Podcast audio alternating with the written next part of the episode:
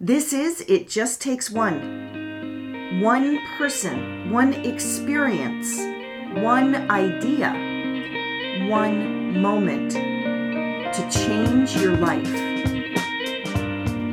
Here's what's coming up on today's show. Life is so strange with its twists and turns, as every one of us will someday learn, and many a person turns about when they might have won had they just stuck, stuck it out.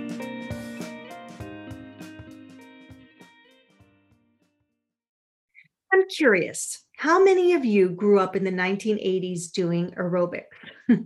if you're like me, you're having a bit of a flashback right now to leotards and leg warmers.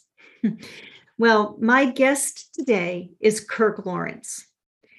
Kirk had an extraordinary career that landed him right in the middle of the aerobics era.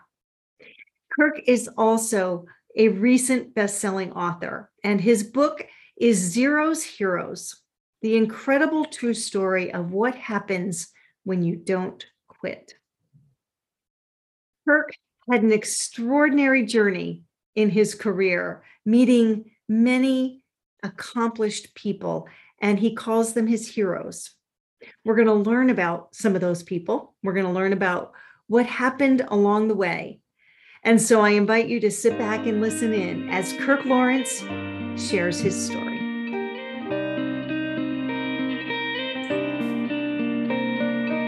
Kirk, hello. It's so nice to have you on It Just Takes One. Welcome. Oh, it is so great to be here with you, Kelly. We we haven't uh, done a lot of Zoom meetings. Usually, just you know, the old-fashioned phone was comfortable for me, but this is this is better. I agree. I was actually thinking the same thing when we got on, and I was able to see your San Francisco bridge in the background. And I thought, oh, you know, it's perfect setting for you. We'll talk about that as we get into the into the conversation. But um, it was just so nice to be able to see you face to face. Indeed, indeed, it is, Kelly. This is really great. I wish I wish Greg was with us, but I'm sure another time. I agree. And he's with us in spirit. Greg's always with us in spirit, right? He's uh, out doing his thing in the world, but um, he'll enjoy listening to this once we get it done as well. Kirk, it's been only a few months since we met.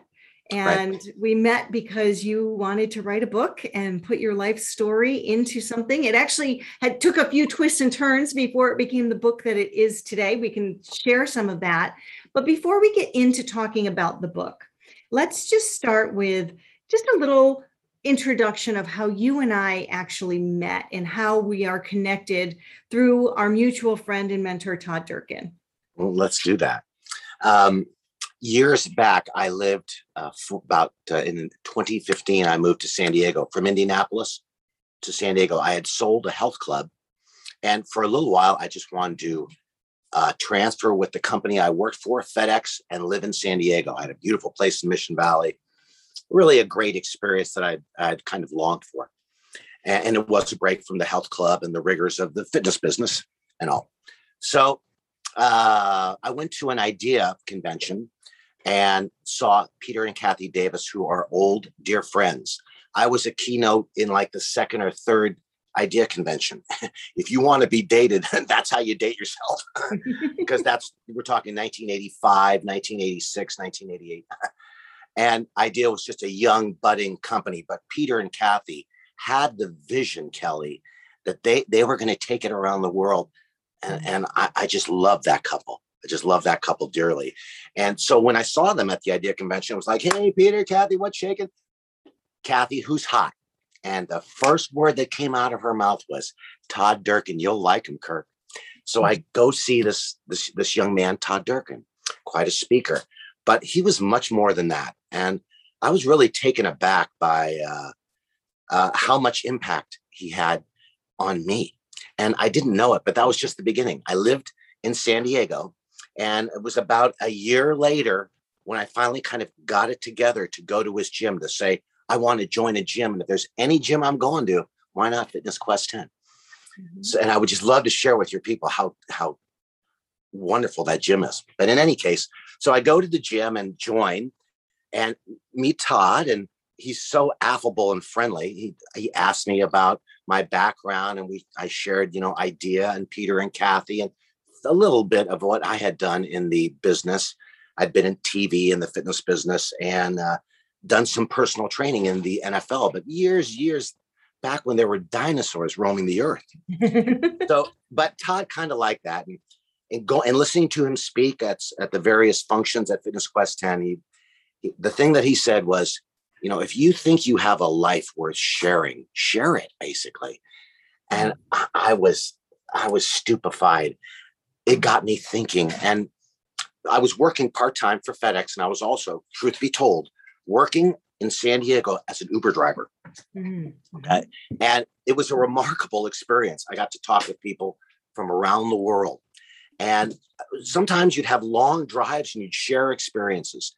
And these stories, a couple stories that I had about the NFL and uh, morning stretch television, kind of life in the 80s, it really had an Im- impact on people. And they would say things like, ah, oh, you should write a book, you should make a movie, and all that kind of stuff that perhaps we've all heard.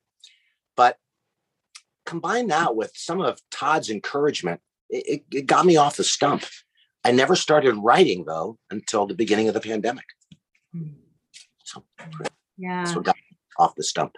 Yeah, and, and I think the the pandemic did actually give people an opportunity to slow down a little bit and and maybe to start thinking about some of the dreams that they had uh, like like you you know maybe a dream Absolutely. of sharing your story and being able to tell some of these things yeah. from the first time that i met you on, on the phone met you on the phone call uh, right. kirk it was certainly apparent that you have a lifelong experience from the fitness industry and mm-hmm. you're kind of mentioned it just a little bit there i'd love to go back and share with the listeners a little bit more about what was going on in the 80s because if we think about what fitness is now it was not that back then and mm-hmm. you were really on the cutting edge in the in the the beginning of what now would become it has become more of a, a, a functional movement training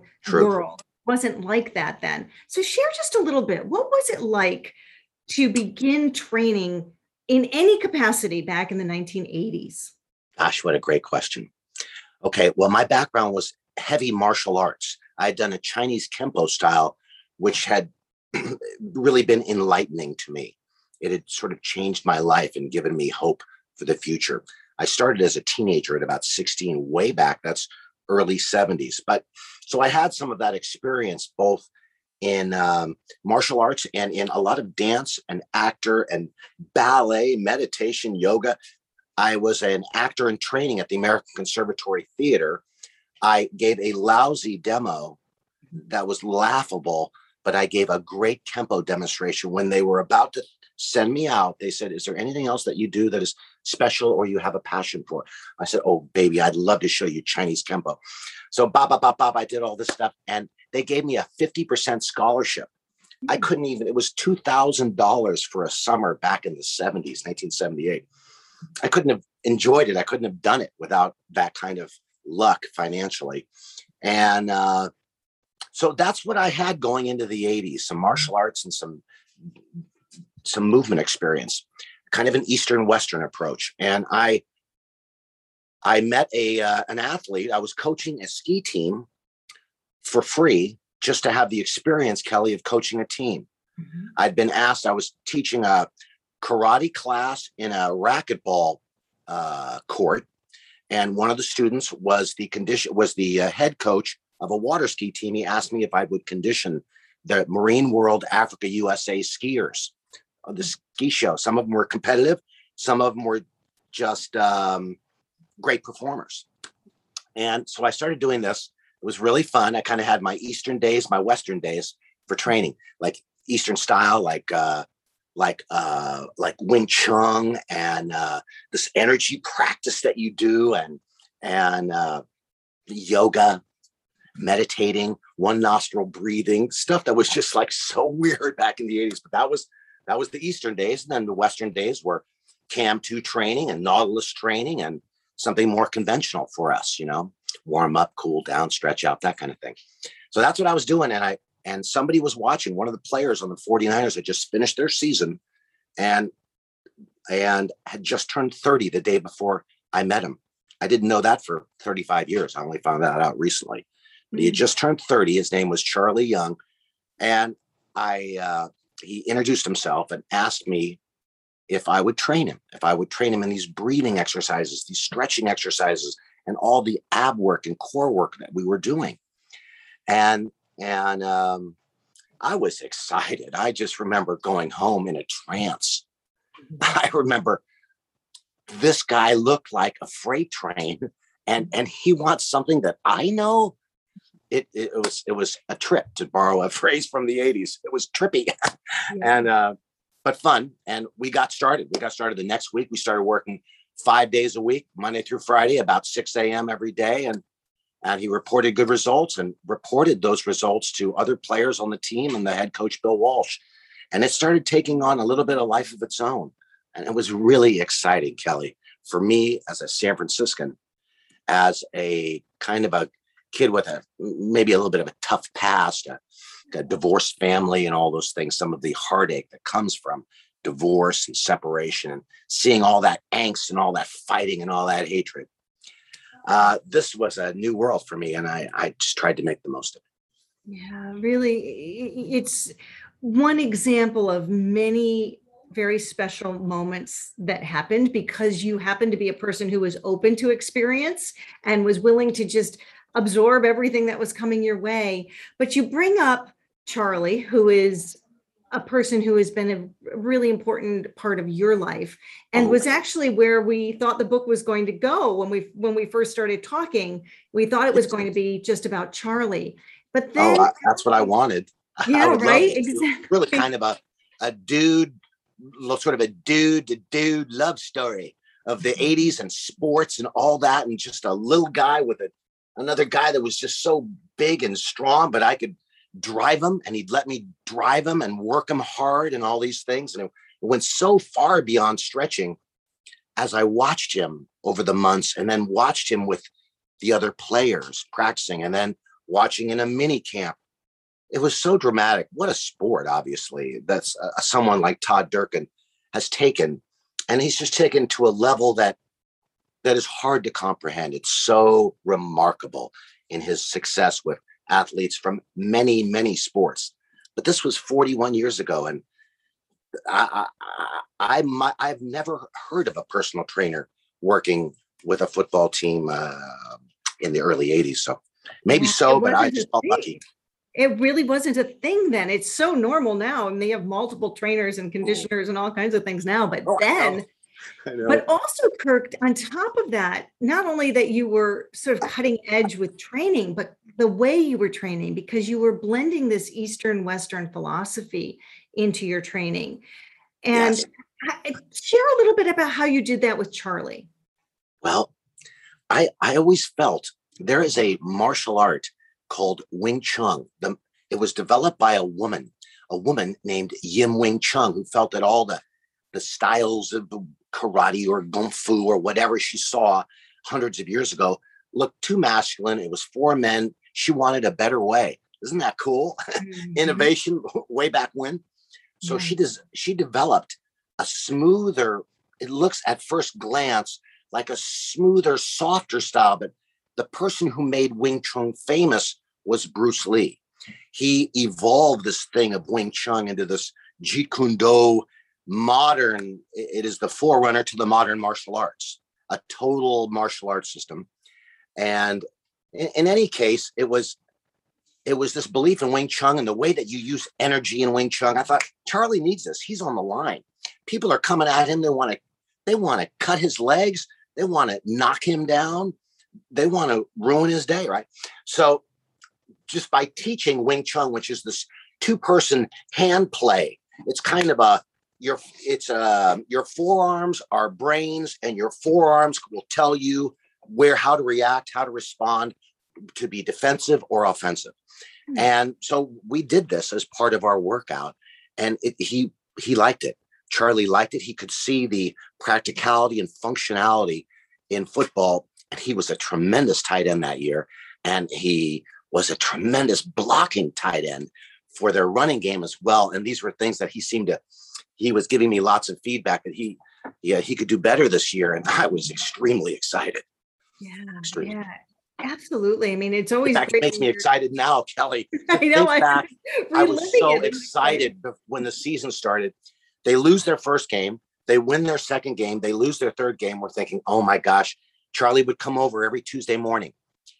During the season, we wouldn't train except for Tuesday mornings, and we do kind of a dynamic flexibility and stretching. We wouldn't do the sprints, we wouldn't do the mountain. That was off season only. But uh, eh, but the conversations were just fantastic, and to watch him, I wish if I only would have had the vision to tape those conversations or something, you know, to have those as he grew as a as a man and a leader from the beginning of the season and before the beginning of the season when I saw remarkable leadership skills from this person that that I was training Charlie Young I happened to watch him interact with so many other players I was I was just taken aback at his remarkable leadership skills and uh Charlie told Bill Walsh about me. I get a phone call from Bill Walsh. It was Charlie's leadership that that helped me, especially at that stage in my life. Hmm. Well, you worked together. You actually had an opportunity to reconnect with Charlie recently. Share a little bit about what that was like. Well, my wife and I flew down to Austin and got to see Charlie. Charlie, we were vaccinated. Charlie was not. He was not vaccinated, so was we were, you know, really careful and protective in our meeting. But we just wanted, I wanted to share with him that lo and behold, after years and years, for Charlie and I, it had been 30 years since we had we had just fallen out of with one move too many we had fallen out of touch. I really just didn't have a stuff anymore. I would try to reach the him through the Seattle Seahawks and just didn't have any luck. So, but we we got lucky. Diana and I went down and saw him, and it was a great experience. I just love the man, Mhm. and uh, and, and we'll see where this goes. I, I have dreams ahead for Zero's Heroes, and I I think it has you know possibilities to to uh, do some special things. I'd like to see it in some other platforms and medium. And if that's the case, I'd sure like to use Charlie and other players on the team for their uh, their support and all their input. You know, Yeah. this this is like old fashioned 49er talk. well, I'm a Bills fan, but I will always be happy to talk about the old fashioned Bills as well. So Oh well, my God, the Bills, they're like one of the they're the, they're one of the sexy teams in the league now.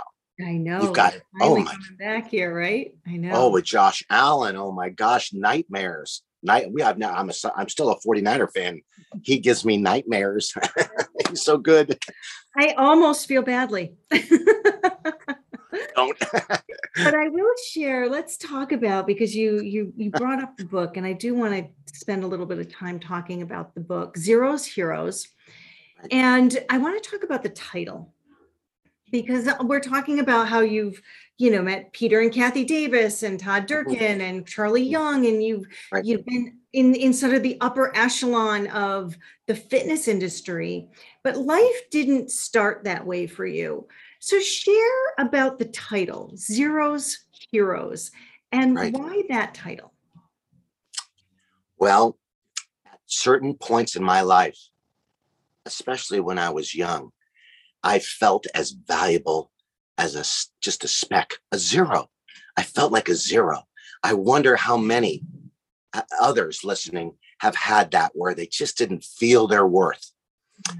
And I used heroes to help me each along each step of the way. First, it was my mother, my father, my brother, my sister, my next door neighbor, Danny Svitanich.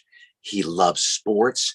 Uh, we just played sports. We just put on one, two, or three sweatshirts. It didn't matter. Daly City was really a cold, foggy place. We would go outside and play, play all day until you heard the bell, come in, get something to eat, split. You know, it was just that kind of wonderful childhood. But my parents uh, split up when I was about nine, and it just got really dark. It was a, it was just one of those divorces that got really mean, mean spirited. The kids were involved, the courts were involved, judges were involved, judges' chambers were involved. Things that a child, 8, 10, 12, 14, you really don't belong there. You really don't belong there. And and, and uh, you don't want to be there. I didn't, and and often it would be uh, almost uh, with the with the prodding of one attorney from one side or the other. You know, you try to make one parent look better than the other, and things like that are just really just just just not not a, a healthy situation. Mm-hmm. So uh, so that's why I had a low self worth, and uh, it, my relationship with my father, who was my greatest hero and greatest mentor, went so downhill that I only saw in him uh, his wanting to uh, be violent and my concern for that. My concern because you can't w- win a, a fight with your father. At least that was my approach. And uh, and it, in fact, it led to the point where I ended up deciding to run away from home when I was 17 because it was either fight or flight. And it was that way all the time. And I chose flight instead of fight. We had already had blows and those things, but uh, it, it, it, you know, where was it going to go? And so I, I wanted to go out on Halloween, take my my uh, girlfriend at that time out for Halloween, and he said no, that there I had a six o'clock curfew, and I disobeyed him and didn't come home and ran away. Mm-hmm. I ran away. I, I used a friend to help me, and he he uh, my friend Wally drove me down to Poplar Avenue in San Mateo, and I stuck my thumb out and left.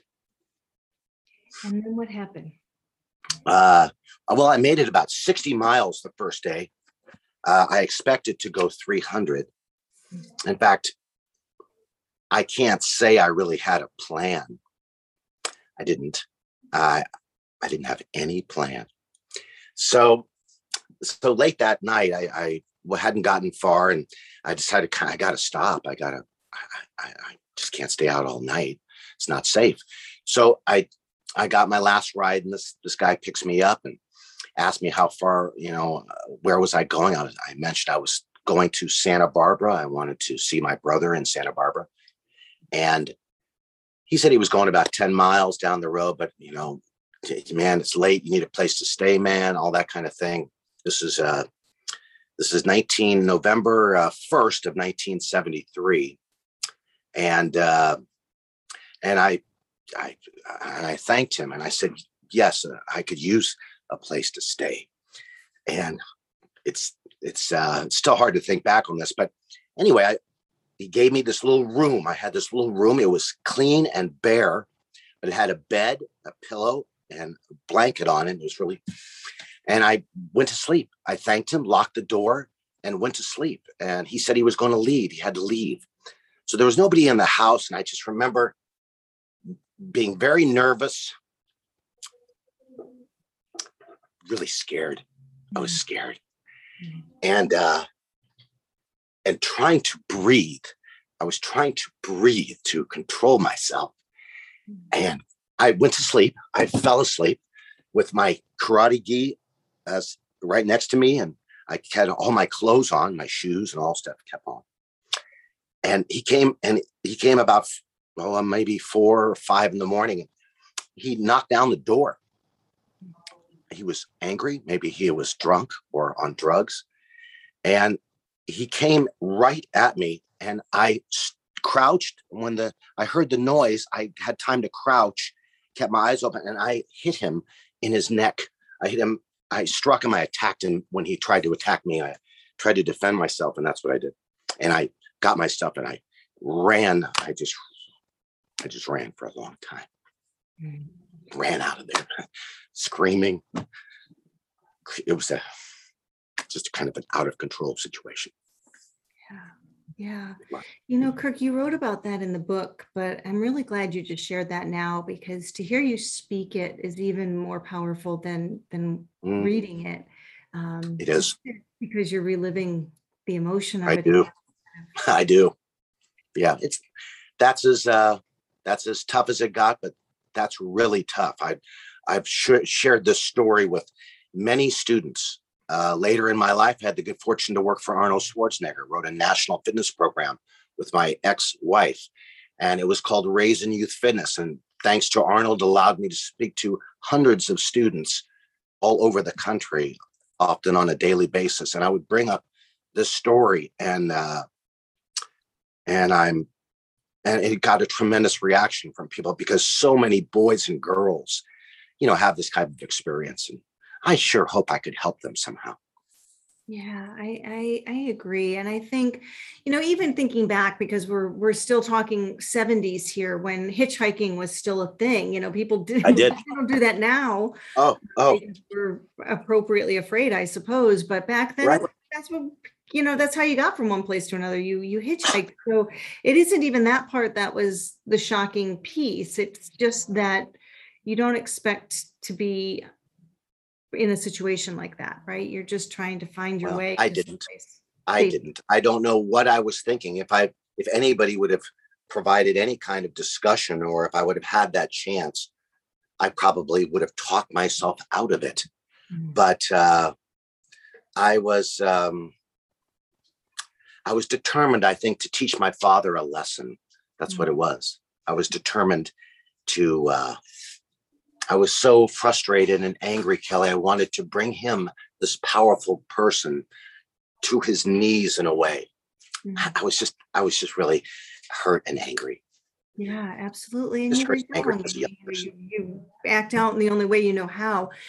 Your Yeah. goal, however, the, the the the little bit of a plan that you had was to get to your brothers, and I'd love to share just a little bit about your brother Jim. Uh, Mhm. So you ended up Yeah. getting there, and, and share a Oh, little yeah. bit more of the story.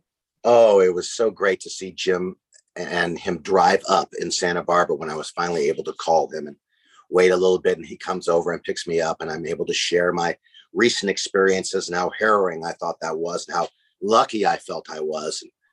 And uh, and frankly, I was thankful that I knew any karate, just enough to just to survive that. And I never would have run away. You know, it, I, I maybe I was too confident, Kelly in any other situation, I might not have been as successful and I just might have been a statistic. Mhm. But anyway, I was really happy to see my brother. I just love that guy so much. He was uh, he was a psychology major at UCSB. He lived uh, about two blocks from the beach in Isla Vista, which is this really cool hippie hippie town because it was the 70s. And uh, it was just a great experience. He was so helpful and an ultimate older brother. Uh, the police came once and uh, went through the house, and my brother hid me, and he just protected me and sheltered me, and and uh, just a great guy, just a great guy. And later, uh, uh, after I came back, returned, graduated from high school, kind of got going again. Uh, I was uh, 20. I was working uh, for the postal service. I was working midnight to eight. This isn't even in the story. I didn't. I didn't. I thought it would bore people if I told them I worked midnight to eight uh, for for years uh, between the ages of about oh, 20 and 21. But my brother came over to see me. He asked to borrow my luggage. And so him and I, we just chatted it up for a half hour and shot the bull like we always do, caught up on news, weather, and sports. And then he, Jim was gone. He took my luggage. Hey, see you, bro. And he left. And the next day, he uh, went with my black belt buddy, Dennis Leung, and another Burlingame friend, Chris Taylor. And they went on a plane flight to uh, Santa Barbara. And when they left the Santa Barbara Channel, they must have had a mechanical error or a pilot error, and they crashed and uh, uh, were killed. They were they crashed and were killed about 11 miles out in the Santa Barbara Channel. We did not find out exactly what had happened for about 16 months Hmm. uh, because a commercial fishing uh, operation dredged up most of the plane and they had the parts. So that's how we found out. And that was that day sucked too. Yeah. There's no other way to say it. That was really another low point. Yeah. Yeah, your relationship with Jim obviously was was pivotal in your life. It was something that was a really important relationship and to lose him at such an early age by such a tragedy certainly had an impact on your life. How do you think you absorbed that? How did you process that? Oh, uh, I'm sure I struggled for some time. Uh, he passed away in 76. We found out in 77 that it was for sure he was gone. So uh, that was, um, I continued working at the Postal Service. I started getting during the time that my brother was missing. My mom recommended, she saw me exhausted working graveyard at the Postal Service. And uh, while most of my friends were in college, going for bigger and better things. So she recommended, why don't you try modeling, Kirk? You know, you got a good smile, Kirk. Why don't you try modeling? Well, mom, I'm only five eight. Don't, don't you have to be six feet tall? nah, they'll always pick somebody short too.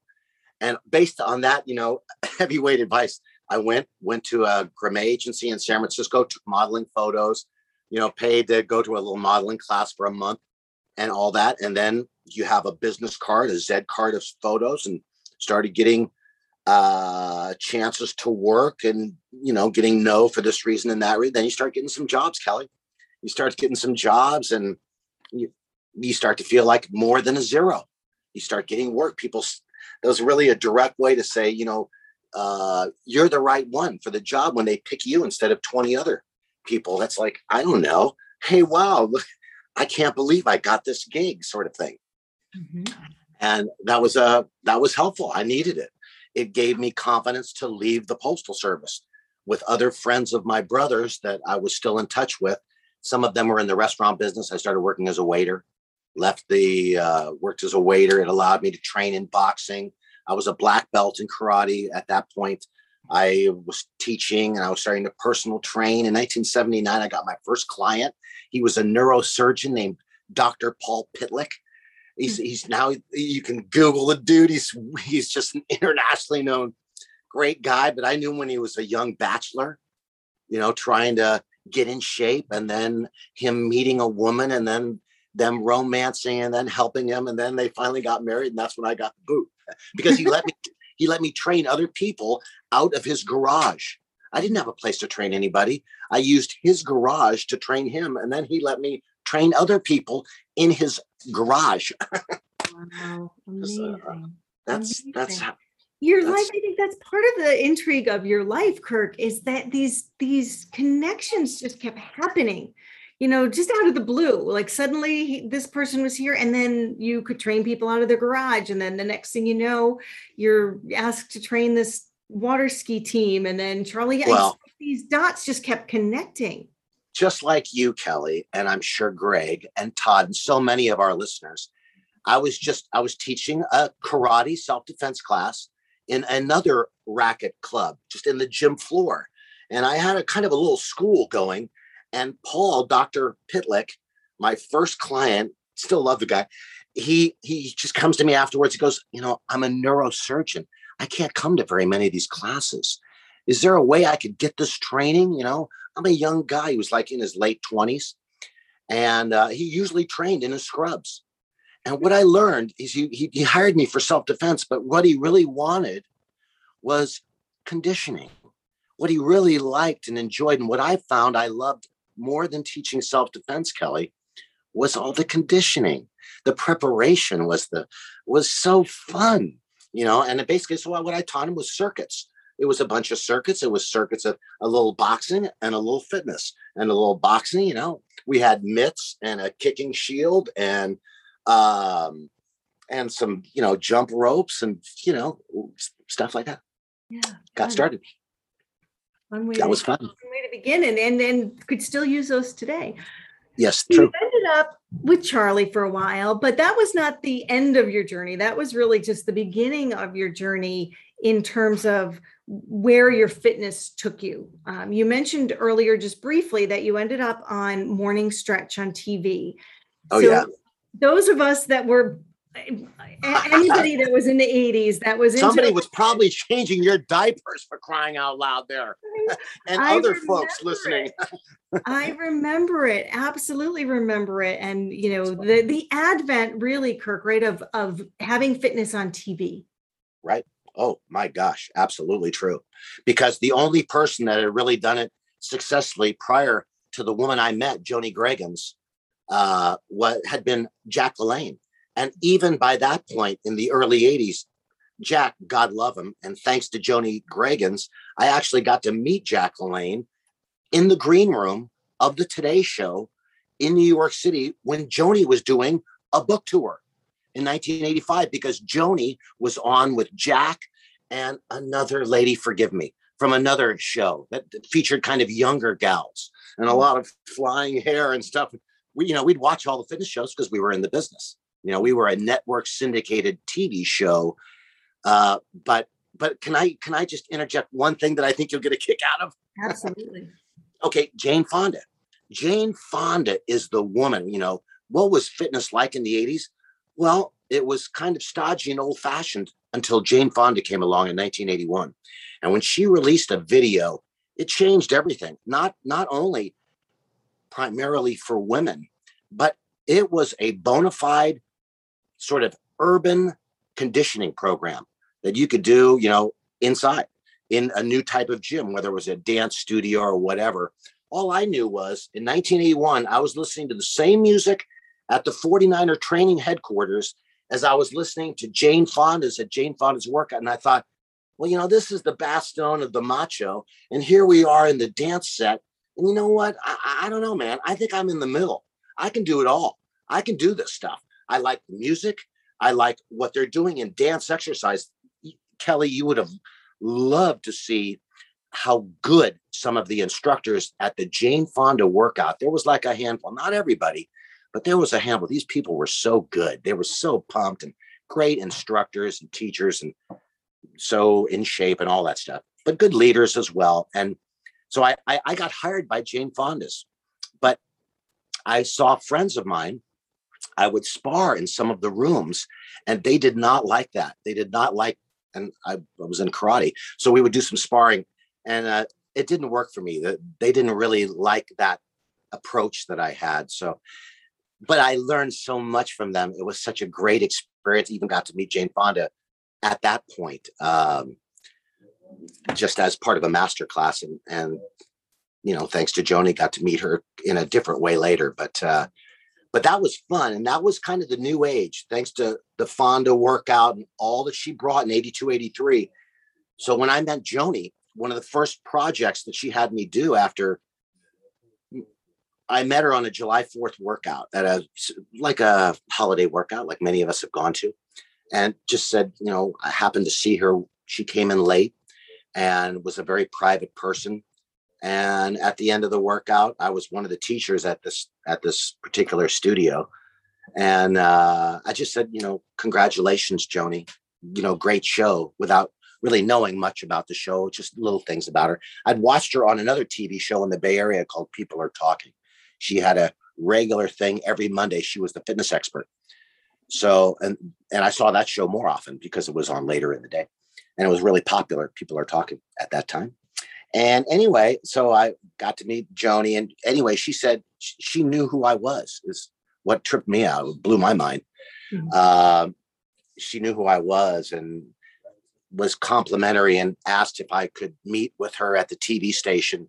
So I did that later that week, and uh, and that started a, a, a business relationship, and then later a relationship with uh, Joni uh, and the Morning Stretch TV show. Yeah, so many great pieces to that. One thing I do want to ask about though is because you sure. had the opportunity to meet Jack LaLanne in oh, the oh, green yeah. room. Oh yeah. moment like? Oh gosh, thank you. I got to meet Jack and Elaine. You know, not only Jack, little Jack, you know, he's as wide as he is tall. You know, mm. he had the same suit. This is this is 1985, Kelly. I might just jump right out of my chair, but he's so he's wearing the same u- uniform, you know, the unitard that he would wear on his TV show. And uh, so it was just a great honor. I was starstruck to meet Jack LaLanne, what a, a living legend. And uh, it was fun to watch him interact with Joni and shoot the bull and all of us talking in the green room. But then they were, uh, you know, who Kathie Lee Gifford was the person who interviewed because she was on. Uh, I think they were they were actually on ABC Good Morning America. They you know they were on all that, but I think I saw uh, Jack with Joni on Good Morning America, and and um, Gifford was the host hostess. So anyway, that was really fun to see. I just watched it on the other side of the camera, and uh, Joni had a, a, quite a remarkable book tour. So there were many remarkable experiences and introductions all around the country. And her book was quite successful, you know, quite remarkable. Well, I'm certainly always interested in, in hearing the connection with Jack LaLanne. And obviously know Elaine as well, but I also excited and was excited the first time you told me that you had met Jane Fonda because certainly she was the the first for many of us into the realm of Oh, fitness, absolutely. aerobics, even style of fitness, right? With the, Totally. the leggings and the leotards and Totally. all followed her. Yeah, she brought, she was like an industry, just like Tiger Woods to golf, Jane Fonda to the fitness industry. Like I remember, okay, so I go to work on the morning stretch show. The morning stretch show is sponsored by Danskin. So I have to wear Danskin. I'm wearing dance leotards, dance socks. I'm like, okay.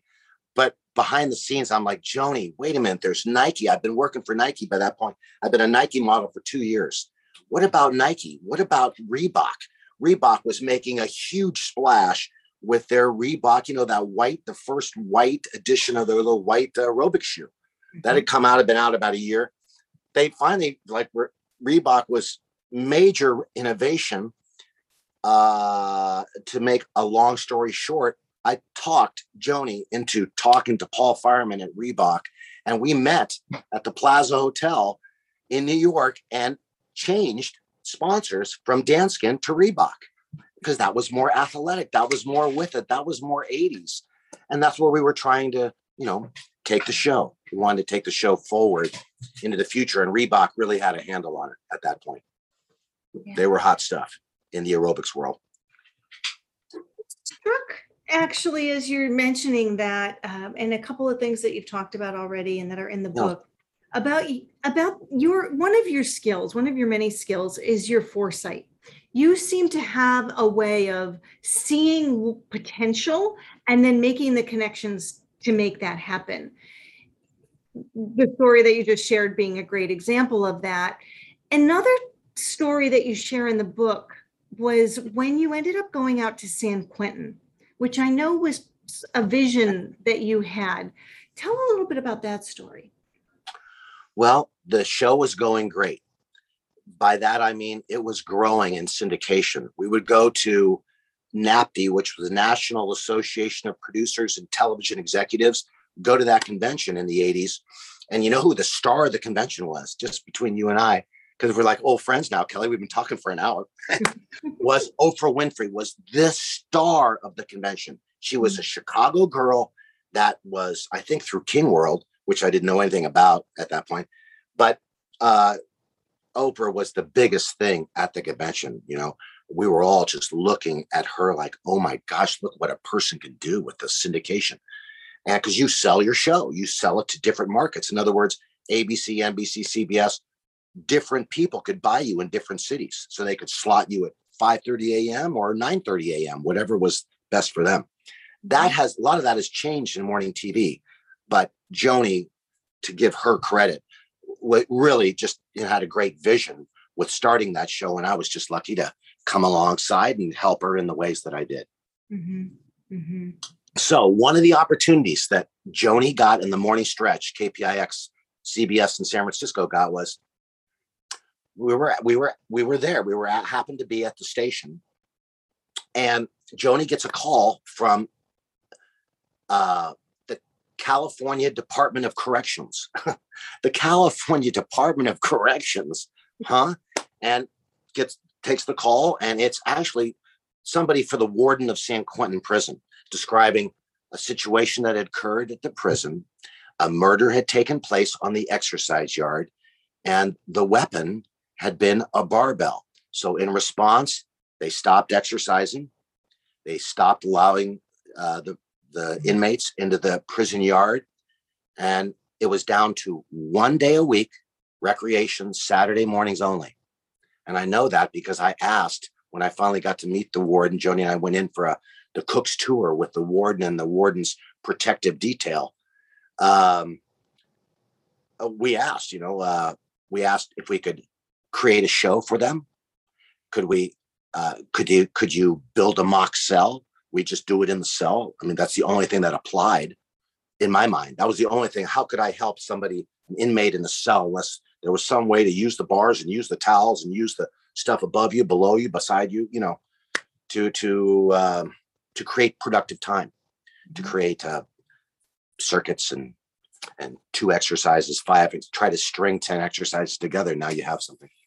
Um, so, so we went to San Quentin and took a tour with Joni and I'll never forget that tour because, you know, you see a woman, a woman, a, a pretty woman in a man's world when you go to San Quentin. We went to the Bay Block, which is um, uh, max security and it's uh, death row. It's where death row is, and it's a, it's a cell that has literally about three or four hundred people in a five levels, and it looks out to the bay side. That's why it's called the Bay Block. So you can see these windows. And Kelly, it's really eerie. I'm the farthest thing from a prisoner, and it was really a trip to be with all these guards and a blonde woman, uh, you know, a, a, a, an attractive blonde woman who is thin and fit and all that stuff, not wearing suggestive clothing, but heck, you know, anything in a dress is these, these guys are caged animals. Right. And so we're watching these guys, and all they have is their little mirrors. They have a four by four little mirror that they watch. And you're watching all this through five rows up. And I'll never forget it to make a long story short. And there's a, it was quiet for a while. It seemed like respectful, but then it was banshee wild and hooting and hollering. A lot of real gritty stuff said. Yeah. Oh, I imagine. And you share in the book a little bit about how you were able to help them for a while and then, um, you know, didn't end up being a long term thing, but you were able to be there for a little bit and, and offered some things. Yeah. You know, there's an element in your book, and it's and it's an important part of your book. But it, just as I'm listening to you talk today, it keeps coming back to me, and and it's this element of don't quit. Every one of these stories required some gumption, whether it was because you were running away from home or stopping your your right. post office job, which was secure to try something new, being yeah. on TV, going to San Quentin, meeting stars and celebrities, like all of it takes it takes somebody that's willing to try and willing to go for it. And so you share a poem in the book called Don't yeah. Quit. Yeah.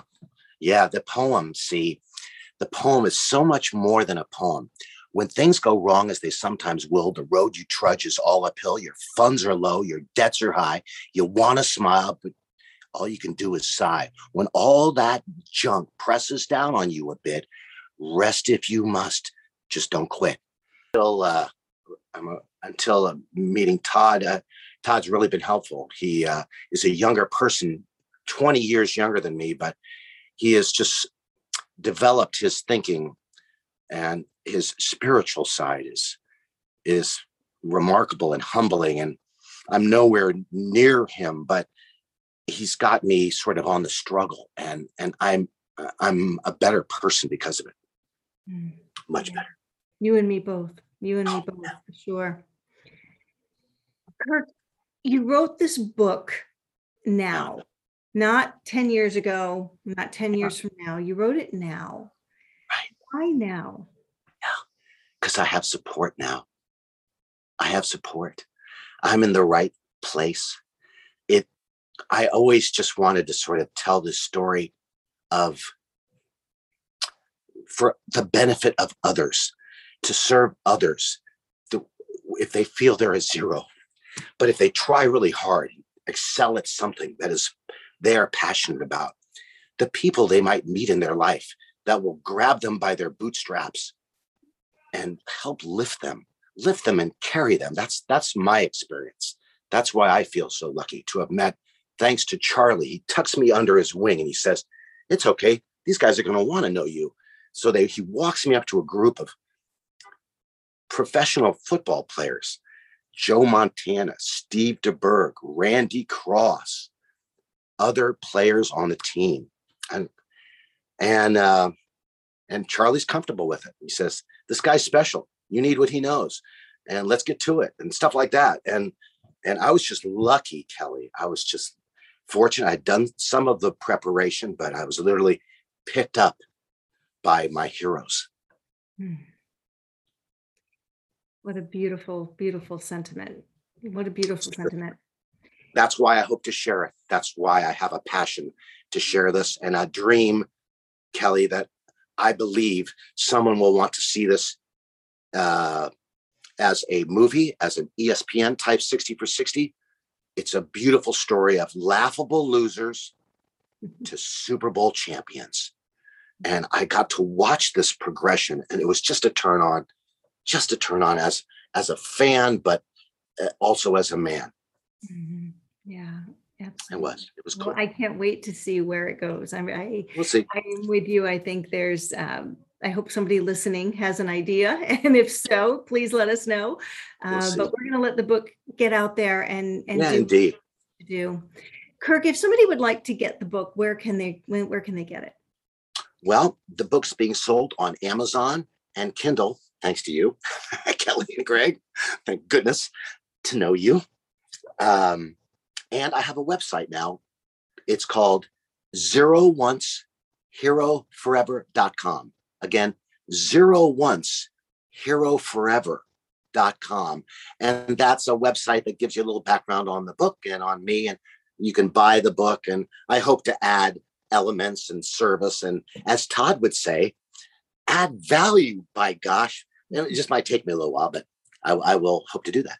Yeah, keep building on it, keep building on it and let it grow. I'll make Right. sure that that gets into the show notes. Kirk, it has been an absolute pleasure working with you and getting to know you. I oh, I love your story. I love your passion. I love your energy.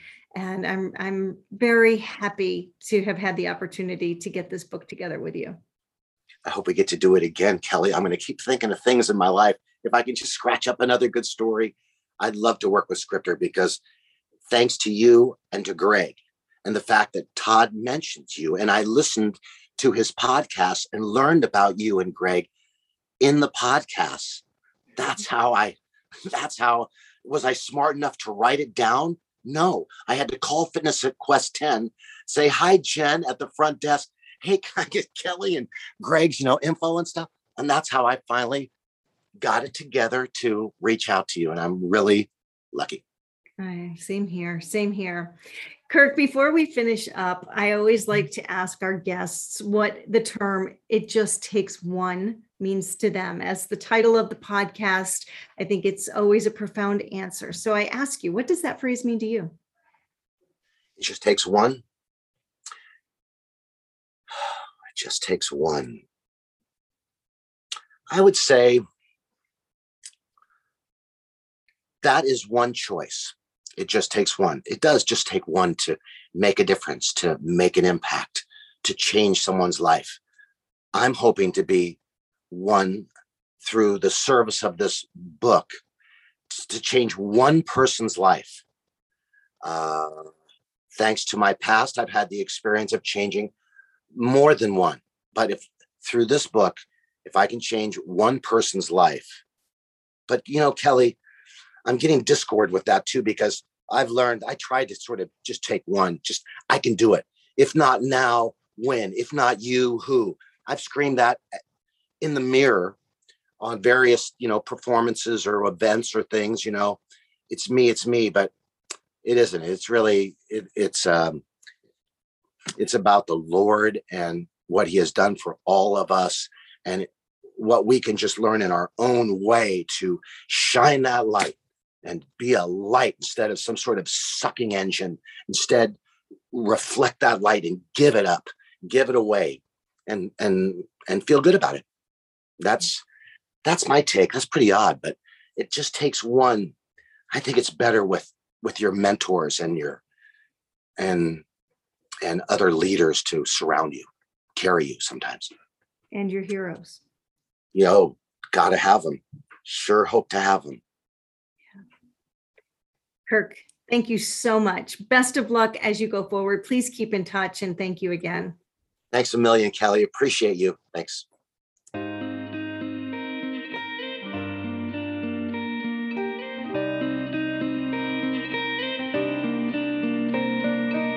we come to the end of this episode, I just want to reread the final stanza of the poem that Kirk shared with us during that conversation. It was so powerful, and I think it is a great summary of what Kirk's life has been about. and what his message is to all of us as he brings this book out into the world. It goes like this Life is so strange with its twists and turns, as every one of us will someday learn. Success is like failure turned inside out. It's the silver tint on the clouds of doubt. If I can do it, you can too. Don't quit. Such a great message and a fun conversation with Kirk today. I hope you'll go out and find his book on Amazon or on his website. I'll make sure all of that information is included down in the show notes. But for now, it's time to wrap this up for today. Thank you, as always, for joining me here on It Just Takes One. And stay tuned for more interviews with our authors coming soon.